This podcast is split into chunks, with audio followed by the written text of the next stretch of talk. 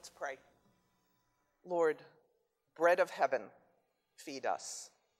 Feed us through your word and later through your table. You are our true food, our true rest, and our most certain security. We pray in Jesus' name. Amen. Good morning. I am very grateful to be part of the Sabbath series and also very aware of how much I am simply a fellow traveler, trying to live into a deeper appreciation of the gift of Sabbath rest. This is not a practice that I've been able to adequately incorporate into my life yet, though I have understood at an intellectual and a spiritual level that it's important and that it's a blessing. And I've wanted to embrace the gift more, more fully, and yet like many of you, I find its practice crowded out by the demands of the week, by responsibilities, by worries, by scheduling that I don't always control. And so I am grateful that in order to prepare for this sermon, I um, had to reflect more fully on what it means to live into the practice of Sabbath rest. And I pray that my words this morning will be heard as words of grace and encouragement. Our text, as you just heard, for this morning is Exodus sixteen, the story of God's provision of manna in the wilderness, with instructions about gathering it for six days and then resting from gathering on the seventh. It's a story that captures God's generosity and patience and blessing, along with human frailty and disobedience. It's also a story about different forms of nourishment, food and Sabbath. But before we look at it closely, let me set the stage for the story. In the chapters prior to Exodus sixteen, we find the dramatic account of the liberation of the children of Israel from Egypt, from their slavery in Egypt. It's an account of how God led them through the wilderness daily, going before them, providing light and direction. And in the midst of their journey, Pharaoh and his army begin to pursue them again. Not surprisingly, the children of Israel were terrified, and they cry out to the Lord for help. But they say to Moses in desperation, "Was it because there were no graves in Egypt that you've taken us away to die in the wilderness?" But Moses reassures them that God will deliver them from yet another desperate situation. And God does, in the miraculous deliverance through the Red Sea.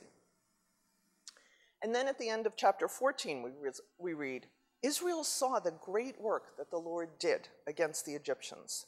So the people feared the Lord and believed in the Lord and in his servant Moses." And then they sing songs that we read about in chapter fifteen, songs of rejoicing, of praise, of thanks, and of confidence.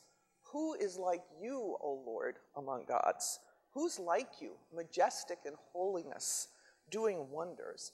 And they celebrate God's steadfast love and guidance, God's protection and provision. It really is quite the celebration. But within a few days of walking through the wilderness without water, they begin complaining again. It really must have been terrifying to be without water in the wilderness. But it's still surprising just how quick they are to start complaining after they had just experienced and celebrated God's protection and provision. And so once again, God provides water and a promise of protection, and in fact brings them to Elim, a place where there are twelve springs of water. It's an oasis. And at the end of chapter fifteen, it's a picture of gracious, lush, life-giving provision. There's plenty of water for them. There's plenty of shade and rest. And then we come to chapter sixteen. The children of Israel leave lovely Elim, and they head into the wilderness again. And within a few days, their food has run out, and their complaining has resumed. The stinging, complaint-filled rebuke comes to Moses and Aaron this time. "If only God had killed us in Egypt. At least in Egypt, we weren't hungry.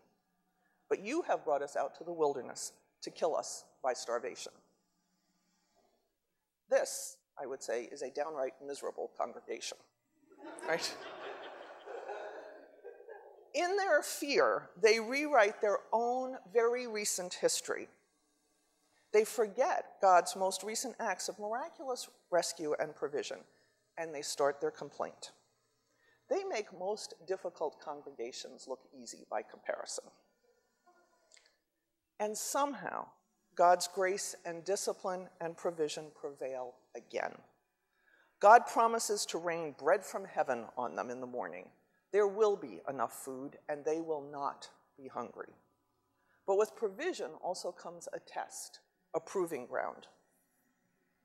And so we read in verse four, "Then the Lord said to Moses, I'm going to rain bread from heaven for you. And each day the people shall go out and gather enough for that day. In that way I'll test them, whether they'll follow my instruction or not. On the sixth day, when they prepare what they bring in, it'll be twice as much as they gather on the other days." And sure enough, God provides the quail and the manna, though it's all a bit of a mystery. God's provision for them falls out of the sky, right? It falls out of the sky. All they need for food, and it falls out of the sky. And then if we move down to verse sixteen, we find another set of instructions. "This is what the Lord has commanded. Gather as much of it as each of you needs, an omer to a person according to the number of persons, all providing for those in their own tents." And so they did. Some people gathered more, some people gathered less, but when they measured it with their measuring cups, it all came out the same. Somehow, they had what they needed. Food enough for that day for every person. And that's the next bit of the command. You can't store up the manna. Don't leave anything for the next day. It was clearly a strange and difficult command for a people who constantly worried about being hungry, about having enough food. Surely, to just gather enough and then eat it all would be irresponsible. And so some of them decided to be frugal, to be cautious, to eat a little less so there'd be some leftovers in case the manna wasn't there the next morning. Except that in their fear and their determination to provide for themselves, they missed the point. And so the leftover set-aside manna, the bread from heaven they tried to keep till the next morning, turned bad, rancid, wormy, gross. And Moses, once again, was very frustrated with his congregation. One of the things we notice in this account is how the meaning of the manna is revealed gradually. As the people got to the end of the week, the sixth day, after gathering it each morning, they gathered twice as much. And if you look at verses twenty-two and following, Moses tells them then what's about to happen. Tomorrow, the seventh day, is a day of solemn rest, a holy Sabbath to the Lord. Bake what you want to bake, boil what you want to boil, and all that's left over put aside to keep until morning.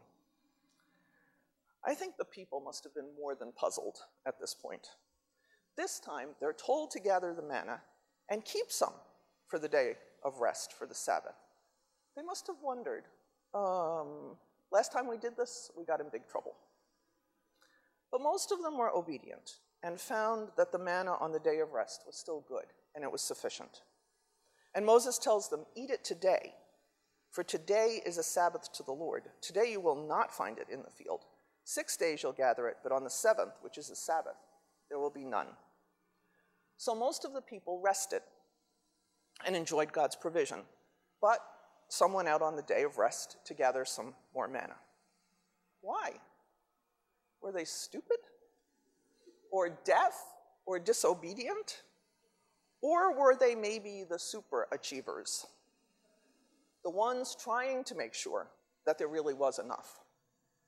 In any case, there wasn't any manna to be found, and there was a very frustrated Moses, who was wondering whether his congregation would ever learn to keep God's commands or follow God's instructions. And he says to them, look, see, the Lord has given you the Sabbath. Therefore, on the sixth day, he gives you food for two days. Each of you stay where you are. Do not leave your place on the seventh day. And so the people rested. The manna that God provided and its manner of provision was a testimony to God's care and faithfulness to many generations. And I think this passage brings Sabbath and God's provision together in a remarkable way. The story in Exodus sixteen of the manna and the importance of Sabbath to how God's blessing works is prior to the giving of the Ten Commandments. The fourth commandment about keeping the Sabbath is recorded four chapters later in Exodus twenty. It's a command tied to the rhythm of labor and rest, to rest for all of creation, based on God's choice to rest when completing creation. So the account in Exodus sixteen of manna and Sabbath comes before the law. It's a story the people live into and can remember as they receive the commandment. It's a story of blessing falling out of the sky, blessing totally associated with God's hand in provision. They did nothing except gather it. Nothing they did could make more of it or make it last longer. If they tried to save it, it spoiled. If they trusted God, they had a chance to delight in sheer blessedness. And on the Sabbath, they weren't even supposed to gather it. On the Sabbath, there was no need to work, no striving, just blessed rest and more than enough food. So what does this story of manna and Sabbath suggest to us about God, about ourselves, and about the practice of Sabbath? So first, about God. I think it reminds us that we worship and serve and love a God who is gracious and supplies more than enough. More than enough provision and all that we need and more of time and forgiveness and grace. God who created the universe and made it beautiful, who shaped days and nights and seasons and Sabbaths, who provided water and manna, found reason to stop and delight in it. The same God continues to delight in providing more than enough. What God asks in return is our trust, our fidelity and obedience, our attention and delight. Second, what does this account about the people of Israel suggest to us about ourselves?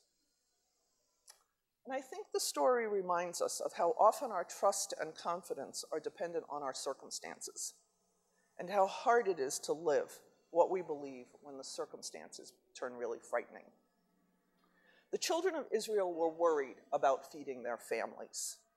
Could it be so bad to keep back a little manna to make sure there's something for tomorrow's breakfast, just in case the manna is delayed or disappears?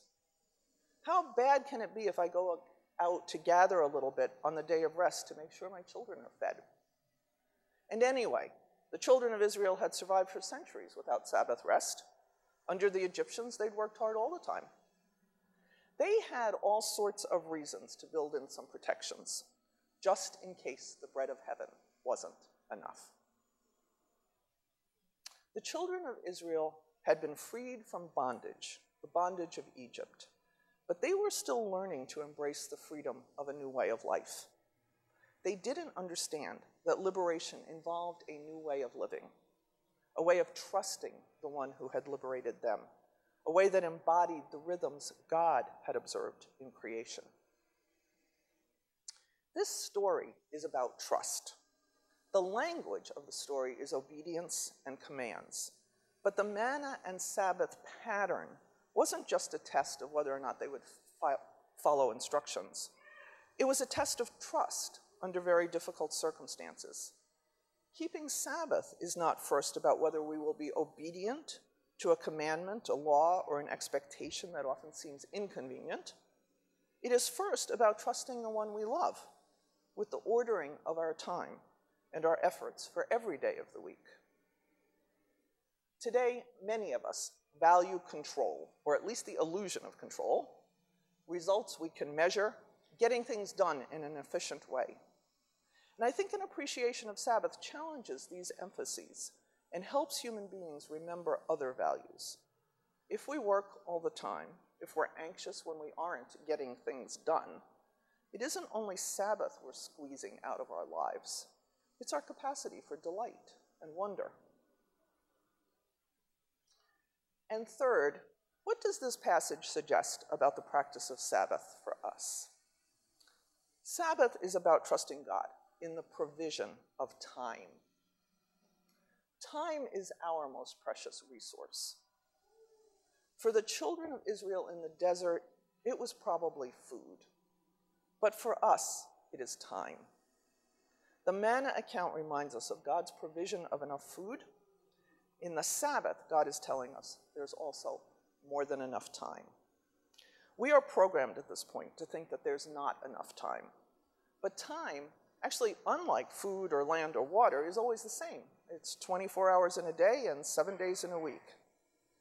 When we struggle with not having enough time to rest or enjoy a Sabbath, perhaps the problem is not Sabbath, but with the rest of our days, how we fill them, how we use them. Our busyness is not always in our control, but far more of our schedule is under our control than we realize or admit. But Sabbath is for everyone, not just us. If we take Sabbath seriously, we need to take care so that our rest doesn't cause harm or unrelenting work for others on a consistent basis. For example, there are implications for the expectations we place on spouses or coworkers, or how we treat staff and volunteers in the church. God has given Sabbath to all of creation, to workers, parents, children, animals, land. It means we might need to rethink how we schedule and plan things. We can unwittingly destroy any chance others have to find delight and renewal in Sabbath. And Sabbath is not an excuse or framework for irresponsibility, and it's not a model for spiritually legitimated self-indulgence. It is not me time. It is a gift. It's not something we're entitled to, though as a gift, it's something we cherish and protect. There will be times we have to hold on to it lightly and trust God for grace and strength when responsibilities crash in on us, or care for others make special demands. But if we know how precious a provision it is, we will help each other find ways to enjoy it and be blessed by it. But we need to be careful not to turn its importance into a burden or yet another source of anxiety. We can embrace it as God's wise provision, fitted into the rhythms of creation. We can enjoy it as a break, but a break from what? For the Israelites, it was a break from gathering food. In this culture, it's probably a break from unrelenting busyness, from the sort of twenty-four seven task orientation, from the need to constantly be buying or texting or working so that we can buy more. An embrace of God's rest needs to spill over into how we live the rest of the week, trusting Him, not grabbing all we can get. If we don't pace ourselves and live in trust the whole week, Sabbath will always be an awkward intrusion into a crazy life. An appreciation for the meaning of Sabbath can restructure all of our days. Every minute belongs to God. It's all God's time. How we use the other days, the work we're engaged in, matters to God. What we do with our time matters. The experience of manna in the wilderness, we read in Deuteronomy eight, was God's way of reminding people that they didn't live by bread alone. They didn't live by their work alone, but by God's grace and power. Both manna and Sabbath are reminders of our dependence on the Lord. And yet the Lord, the one infinite in power and goodness, also took Sabbath. God rested. And so we read in Exodus thirty-one that Sabbath is a sign, reminding us both of God's work in creation and God's finding refreshment in resting from it. Sabbath is a structuring of time that is about grace, not law. But we tend to see any kind of structure as a legalistic burden. But Sabbath creates an opening in time for things other than work. It's a structure for delight, a regular chance to remember, to notice, to rejoice, in all the ways in which what God has given us is more than enough. Sabbath keeping does not have to become legalistic to be real. It may need to be shaped by some self-discipline, but it is primarily blessing and gift. I think Sabbath is a challenge for almost everyone. It was for the children of Israel, and it is for us. For parents of young children, children who don't stop being hungry or wet or sick just because parents want to rest, for pastors whose busiest day is the day most people would claim as Sabbath, for caregivers, either professional or family members, whose rest is often more irregular because caregiving doesn't stop. Part of the reason we struggle with Sabbath, we don't delight in it, is because we don't know what to do with it or how we should behave during this supposed time of rest. We often think of Sabbath in terms of things we shouldn't do, but that doesn't really help us that much. What should this rest look like? And again, Sabbath is not an excuse for mindless or superficial entertainment. It's a time for slowing down, for reflection, for hospitality, for enjoyment of the good gifts of God that we find in others, that we find in God, in creation. Perhaps what we can do is live into the structuring of our time and pray regularly to God to help us see the ways that it can be used for rest and refreshing, for renewal and joy. That won't be the same for all of us, and it won't even be on the same day for all of us, and it doesn't need to be. We do not need to be apostles of Sabbath. We are disciples of Jesus. But Sabbath is a gift that once opened will make our lives a little more beautiful and grace-filled. It's not easy because the larger culture does not support it, and we are not always sure what to do with that. But Sabbath for the follower of Jesus is a time set aside for delight, for gratitude, for physical and intellectual rest, for celebration and worship. And this story in Exodus sixteen of manna and Sabbath reminds us that as we live fully for God, trusting in God for all our resources, whether it's time or food or energy or wisdom, there is more than enough. And so now, as we turn to the table, we remember that in the Gospel of John, chapter six, the crowd came to Jesus and asked for a sign shortly after he had just fed five thousand of them. They wanted another sign. And they say, "So what work are you doing? Our ancestors ate the manna in the wilderness. As it is written, he gave them bread from heaven to eat. What do you give us?" And Jesus responds to them, is that he is the bread of life, the bread from heaven.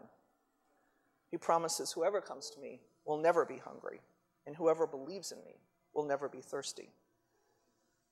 Whatever our situation, our weariness, our hunger, or thirst, Jesus promises that he is more than enough. He is the bread that God sends from heaven, the living bread, the bread for living. And as we partake of this table, we remember that in Jesus we find freedom to rest and trust in him, freedom to see him as our Sabbath rest, and freedom to delight in his goodness and grace. We come to the table recognizing that in Christ we have all we need. We have more than enough.